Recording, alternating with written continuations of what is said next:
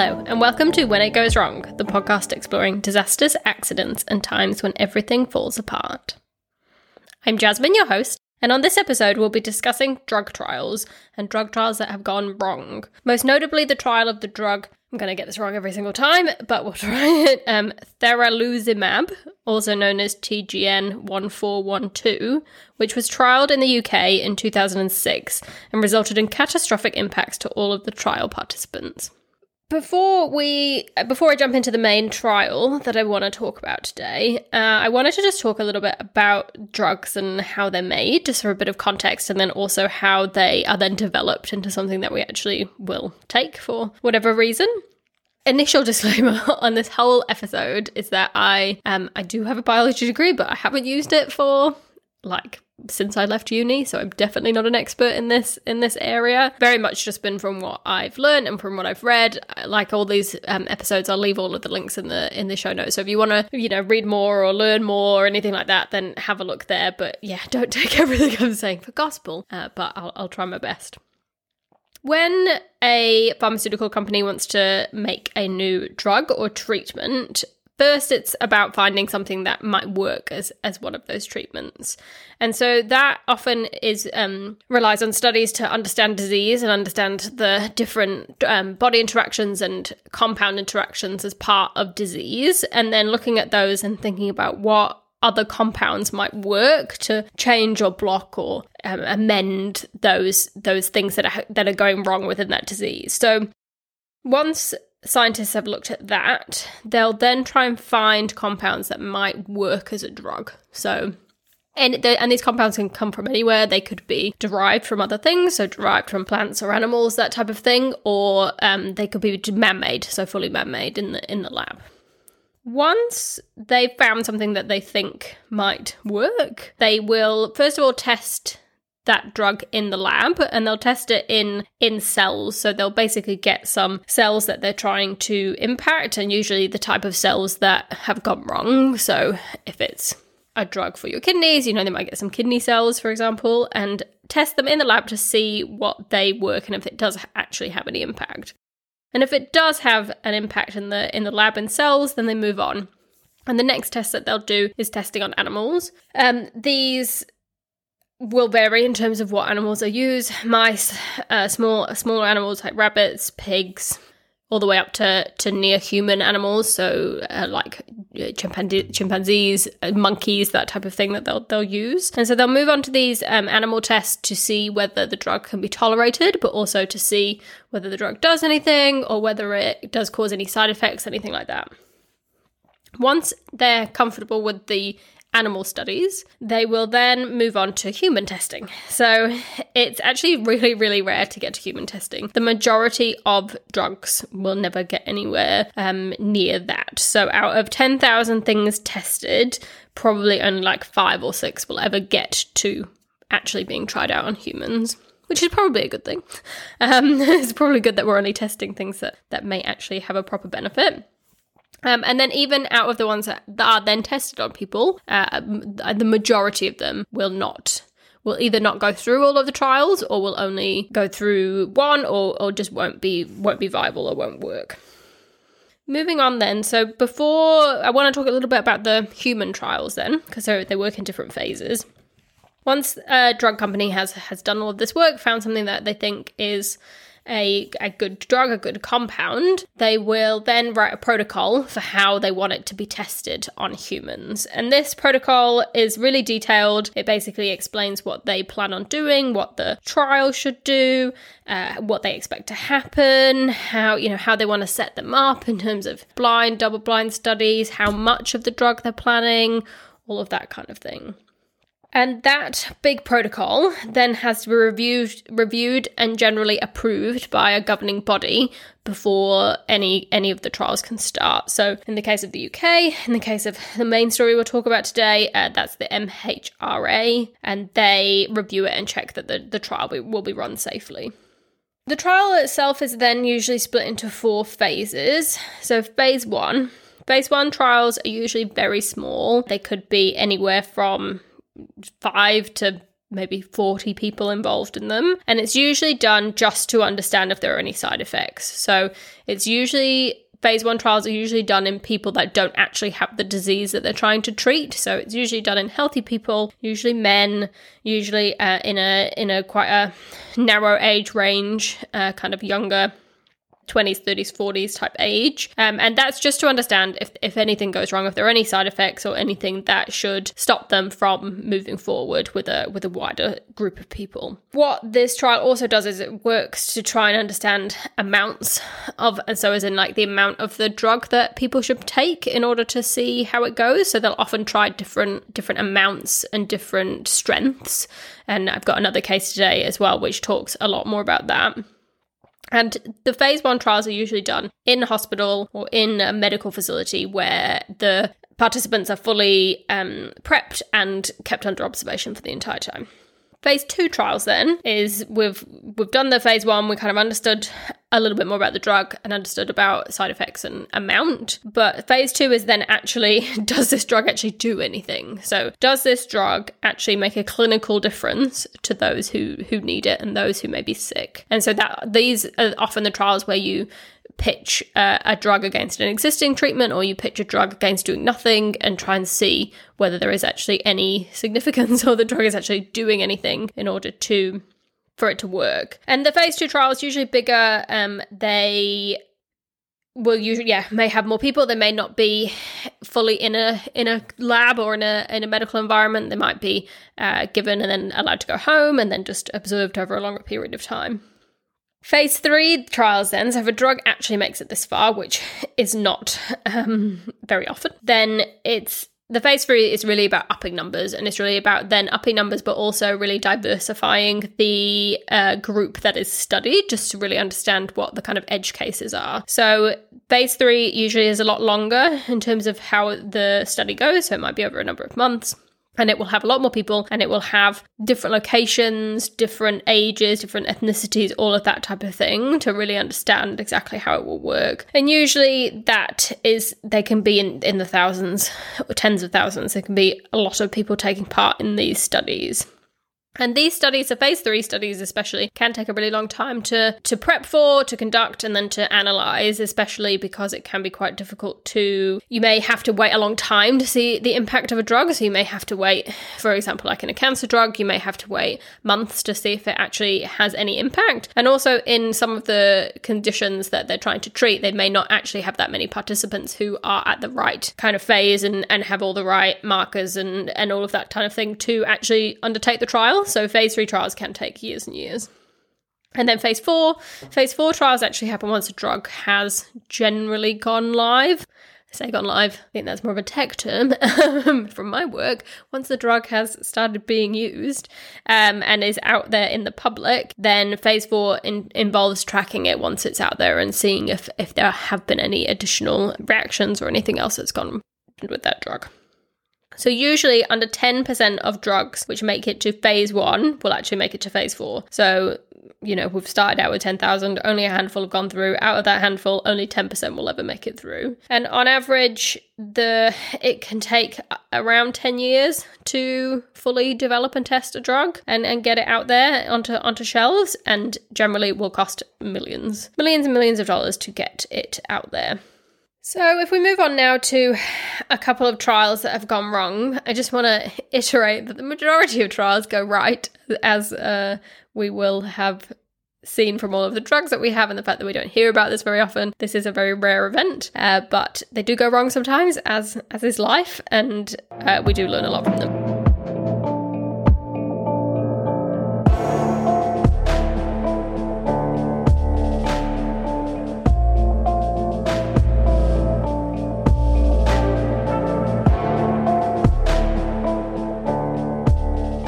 So this first trial, I'm going to go back to calling it TGN 1412 so that I don't have to fight with that name. But in this drug, so what happened was in March 2006, Parexel, um, who are a firm who conduct trials on behalf of big pharmaceutical companies, began a trial for a new drug. And this drug was an immune therapy, so it, it, it went in and adjusted your immune system, hopefully to try and fight off autoimmune conditions such as arthritis, but also uh, for treatment within cancer as well. So the drug had passed animal studies. It had been tested in monkeys, so it had been tested in a near human animal as well. And it was generally thought that it was fine and it was ready to be uh, moved into human trials. The trial itself would take place over two weeks, so the participants would be there for two weeks in Northwick Park Hospital in London. And it was done on eight participants, so they were all, all healthy young men. So these eight men were split into two groups. So they're split into two groups of four, each within a room. So within each room of four, three would be given the drug, one would be given the placebo, just to see and test against a an, uh, against a, a nil value. And it was a double blind study, which meant that both the people that were getting the drug, but also the doctors who were conducting the trial, didn't know who got what. So no one knew who who was getting uh, the treatment. So, when the trial was due to start, these men turned up at the hospital. They were all being paid quite healthily for their time over the over the next two weeks, and they were put into these two rooms. And then they used an intravenous infusion, which delivers the drug quickly into the body. So, so the doctor started administering the drug one after the other to, to the men and worked their way through the rooms. And they were doing this pretty quickly. So they were generally uh, starting one, so starting the drug, entering on one, and then just waiting a couple of minutes and moving to the next. So within, you know, 10, 20 minutes, basically all of the men had been given the drug. However, within 50 minutes of receiving the drug, the first volunteer started to feel ill and he started to get headaches, fever, chills, vomiting, and I mean, I can't imagine anything worse knowing that you have also gotten what they have because uh, kind of one at a time they basically all started getting ill in the in the order that they had been given the drug. So one at a time uh, they started getting really sick um, the same kind of symptoms and they just escalated super quickly. So within a couple of hours uh, one had to be moved to intensive care and then soon they were all moved to intensive care and some were have to be put into induced comas because they were just so sick. The main problem here was that the doctors didn't know why they were sick so they did because obviously this is an experimental drug it wasn't like they had a strict protocol to then know what to do in terms of that in terms of what had happened so it became clear very quickly who had received the placebo and who hadn't. So the two men who received the placebo obviously were the only two in the in the ward that weren't kind of feverish and vomiting and all of that kind of thing. So they were they were let go, they they left. And the doctors then stayed and really tried to figure out what was happening to uh, the six men who were getting really sick. They continued to get worse. So they started to get a lot of swelling. Um, and they, if you kind of read about this online, uh, they started calling it the Elephant Man case because they literally were were just getting so swollen and so full of fluid, and soon their organs began shutting down as well.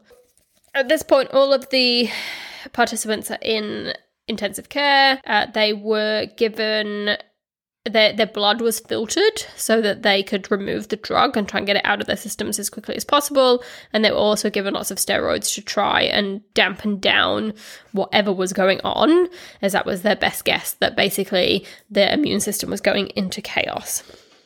Over time, it thankfully seemed to get better. The people, the men um, involved seemed to improve. And what they figured out later was basically when they were given this drug, it caused something called a cytokine storm. And that's basically when your immune system just goes totally into overdrive. So it basically just reacted, and it meant that all of the immune systems released this inflammatory substance. And then what happens is, as soon as that inflammatory substance is released, it then encourages other cells to release it. So they were just in this storm, basically, where one after one of their cells were just releasing all of these all of these cytokines, and it was just making them just sicker and sicker and sicker. Thankfully, the the course of treatment that they had picked with the steroids works against this. And this cytokine storm wasn't observed in animals, so it wasn't seen in the previous trials, but actually in the research protocol for the drug, it was listed as a possible side effect because anything that's impacting the immune system, this is always something that could happen. So, thankfully, all of the men survived, uh, which is very good. So, most of them were in intensive care for a week, and then they were moved on to the wards and eventually released. Some of them were there for a lot longer. Uh, the worst case was one of the men actually ended up staying in hospital for four months, and due to the impacts of the drug, he had to have his toes and his fingers amputated because of um, problems with blood supply. And the thing with this is that because it was an unknown drug and an unknown reaction, even though they got better, the doctors couldn't say whether they were going to get sick again in future. So they were, you know, told to always be on the lookout potentially for things going wrong with the immune system or, or potentially other things. So following the trial, then, there were several reviews into what happened, um, and it was generally found that the research protocol had been followed, but the fact that the doses were given so quickly and the fact that this was a possible side effect, which no one really clicked upon or no one it wasn't in the front of people's minds. So when they started getting sick they didn't consider this as a problem. So those were both things that really needed to be considered and watched for sooner. The companies involved apologized to the men who were impacted and settled with them for compensation outside court. And it actually resulted in the collapse of one of the firms who was actually involved in the creation of the drug. So, one a small firm had cre- had found and created this drug, and because of these uh, failed trials, they were uh, they totally collapsed as part of it. And like I said, the men went on to live normal lives, and so far so good. So there hasn't been any long life impacts, but we'll just gotta wait and see what happens with them. And interestingly, uh, when I was reading about it, the drug itself actually continues to be researched and trialed. So it's clearly a drug that can have benefit and people think will have benefit, but it it was purchased by a drug startup who have since done successful clinical trials, but they've used like a fraction of the dose. So even though in the in this trial they were using a fraction of the dose that was given to the animals. They're now doing a fraction of that. So it, you know so it was such a powerful drug that it, it just needs to be administered in such tiny quantities. But yeah i just well i don't think i'd ever want to do a drug trial anyway but i just can't imagine them just just seeing everyone else getting sick kind of one at a time and then knowing it's going to happen to you and then not knowing how to treat it or what to do about it must have just been a nightmare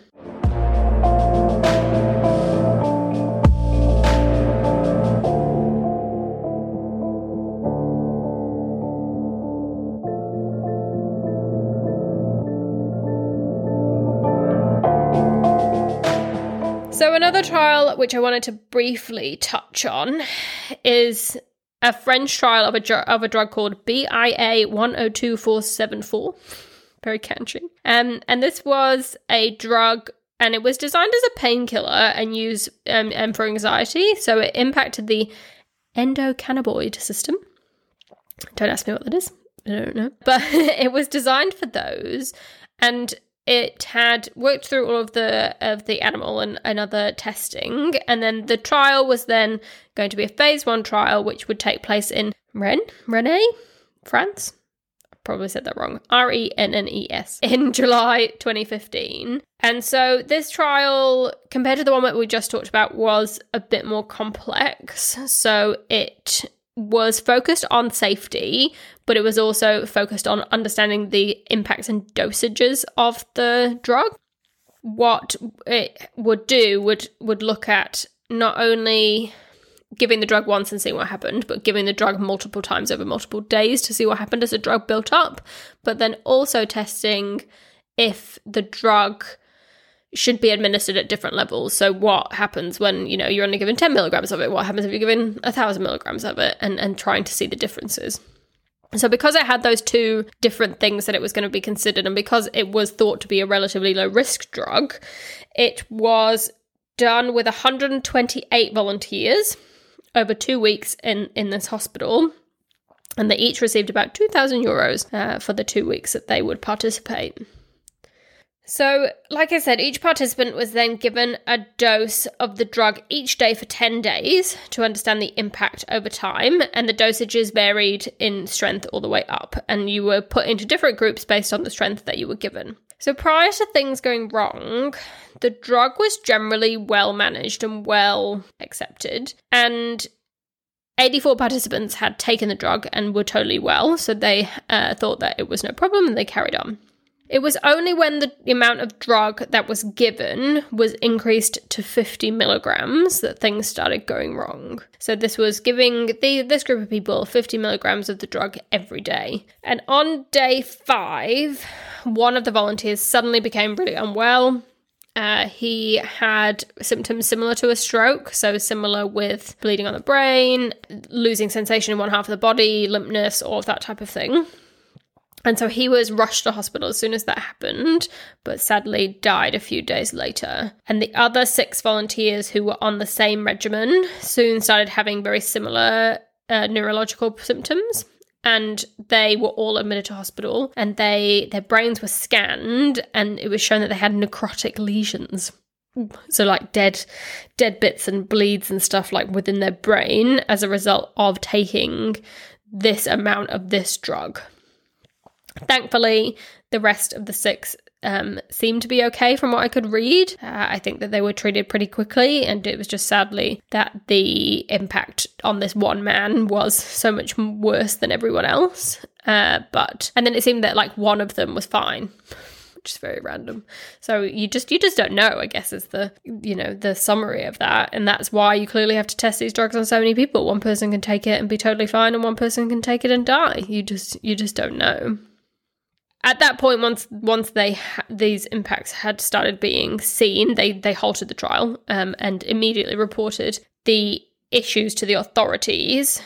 I say immediately that was one of the problems was that actually they admitted him to hospital but then he then the the trial the runners of the trial didn't tell the authorities what happened or what was going wrong for like three days. Uh, so they were criticized a lot about that. And uh, the other people were then treated in hospital so, like the TGN study that we just talked about earlier, there were a lot of reviews following this trial as well, looking at why they were trying the drug at such a high strength, uh, because it was generally thought that it was very effective at like one milligram. So, why were they even bothering to go up to 50 milligrams when it would never be considered a strength that would actually be used in future?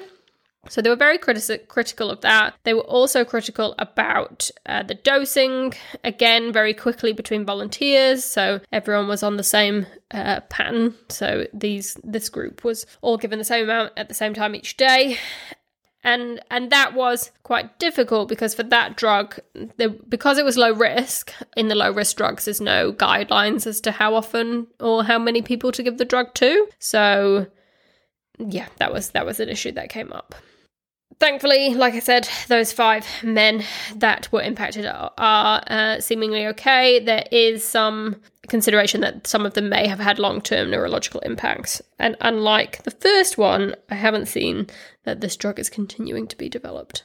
Now, because I'm talking about drug trials, I wanted to very quickly just touch on the COVID vaccine trials, mainly because I feel like that's we're hearing so much about them at the moment, which is why I ended up in a rabbit hole looking at all of this kind of stuff. And they're really in the spotlight at the moment.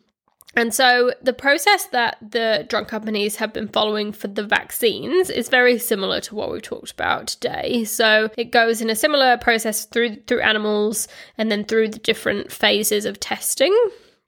And the main aim in the COVID vaccine trials was really looking at whether that vaccine decreased the symptoms someone felt and whether the vaccine stopped death in those that may have caught COVID. Um, and I thought that was interesting because it there's been a lot of uncertainty in the news around whether what, the effectiveness of the vaccine, but the vaccines were trialed for those two measures. So it was shown that the vaccines were effective in those two, but because the vaccines weren't trialed to see whether they impacted spread of COVID, so whether you could give COVID to someone else, that's why there's been all of these questions around effectiveness. And I didn't really understand the difference as to as to how it worked. So Thankfully, the, the vaccines that we have on the market at the moment seem to be have, have been shown to be effective in phase three trials to decrease symptoms and to decrease death when getting COVID, but there hasn't been any trials to specifically say whether it stops spread, but it does seem like they are doing that. So, but what I found interesting is what I've said so far in this episode is that it takes years and years to, to develop drugs and, and vaccines. And I think there's been a lot of fear in the press um, around how the vaccines, the COVID vaccines got developed so quickly and, you know, how are, how are they already ready?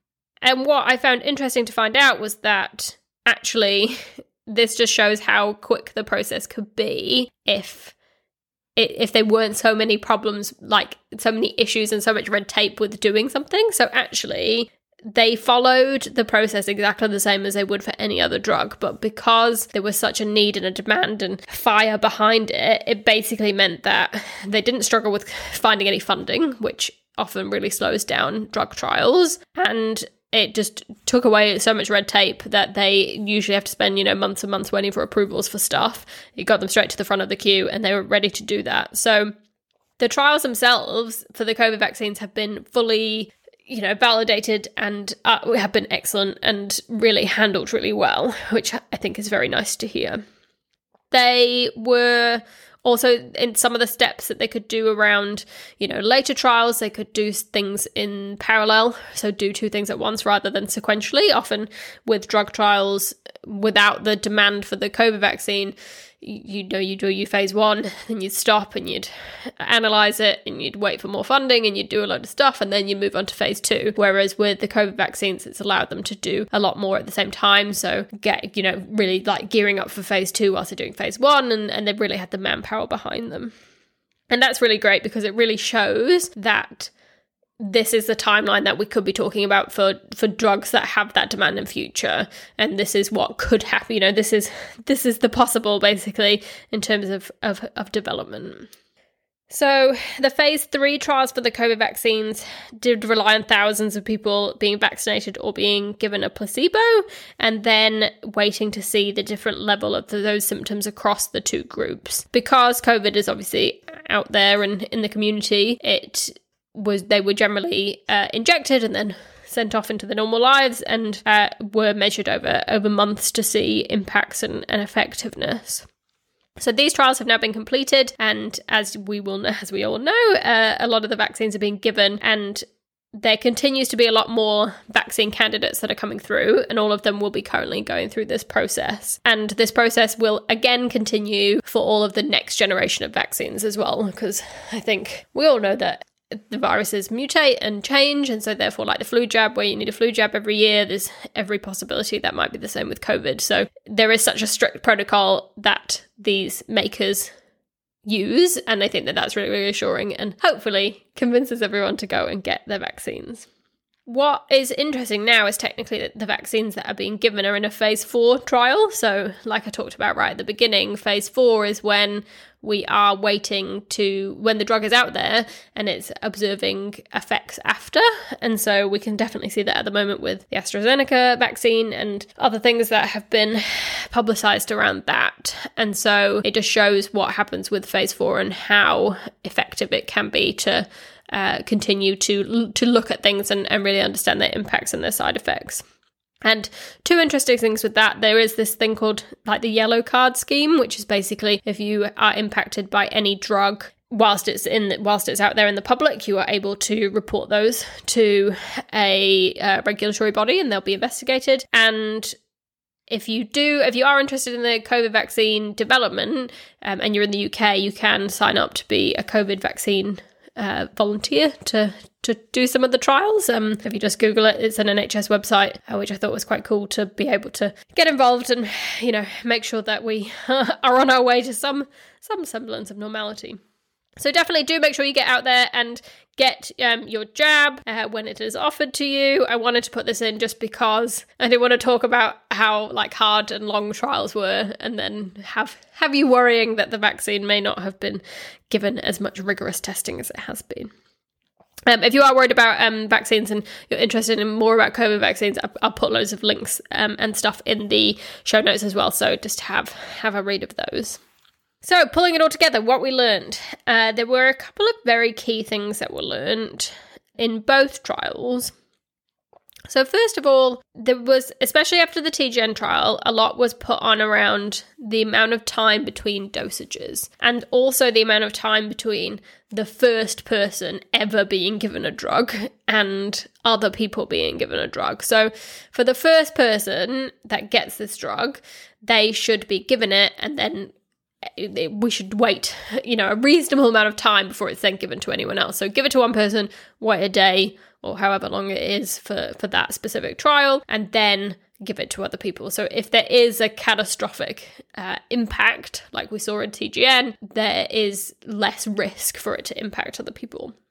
Once it's then able to go in more than one person, it's then around the timings of the dosages between those people. So can you wait an hour between giving it to each person just to check that if anything does go wrong, anything's funny with the dosage, anything like that, there's more time to react and know what's happening, uh, which is really key. And so, following these trials, there have been updates to um, policy and guidelines that drug companies have to follow in order to decrease that risk when doing a trial. And then the second key thing that was uh, changed and qualified as part of this was really about dosing. So, like I said, it's really important to understand the dosages, and especially if it's a drug that can act very differently in a human versus an animal. So, even though we are decreasing the amount a lot from an animal to a human, you still don't know what that might be. So, as part of this, understanding dosages and really understanding making sure that the first dosages that are given to people are really, really low is very important and has been given further scrutiny and further guidelines, especially if it's a really high risk drug. So thankfully, like I said at the beginning, most drug trials are fine. You know, it doesn't, there's no kind of major scary impacts, which is great. Um, and as a result of these two trials that have gone wrong, uh, there have been a lot of developments to make drug trials a lot safer. And then that has meant that we get excellent drugs and vaccines and all these other things in our healthcare system, which is just exactly what we need. Great. So thank you for listening. Um, I like I mentioned before, I will put all of the reading in the show notes below, and do have a look. One that I did want to shout out very quickly was there was a documentary which I actually watched years ago on I don't know what country I was in. Watched it years ago. It was very good. It's called The Drug Trial. It was done by the BBC. Uh, it's now actually on YouTube. So if you just if you just YouTube um, The Drug Trial, it's like an hour long documentary on the TGN trial, and it has uh, interviews and stuff with the men, so the patients that were involved, but also the doctors and all the staff. Um, and it's really good, and it kind of dramatizes it so that you can uh, see see it all happening. It's really good um, and kind of got me on this rabbit hole. So do have a read of that one.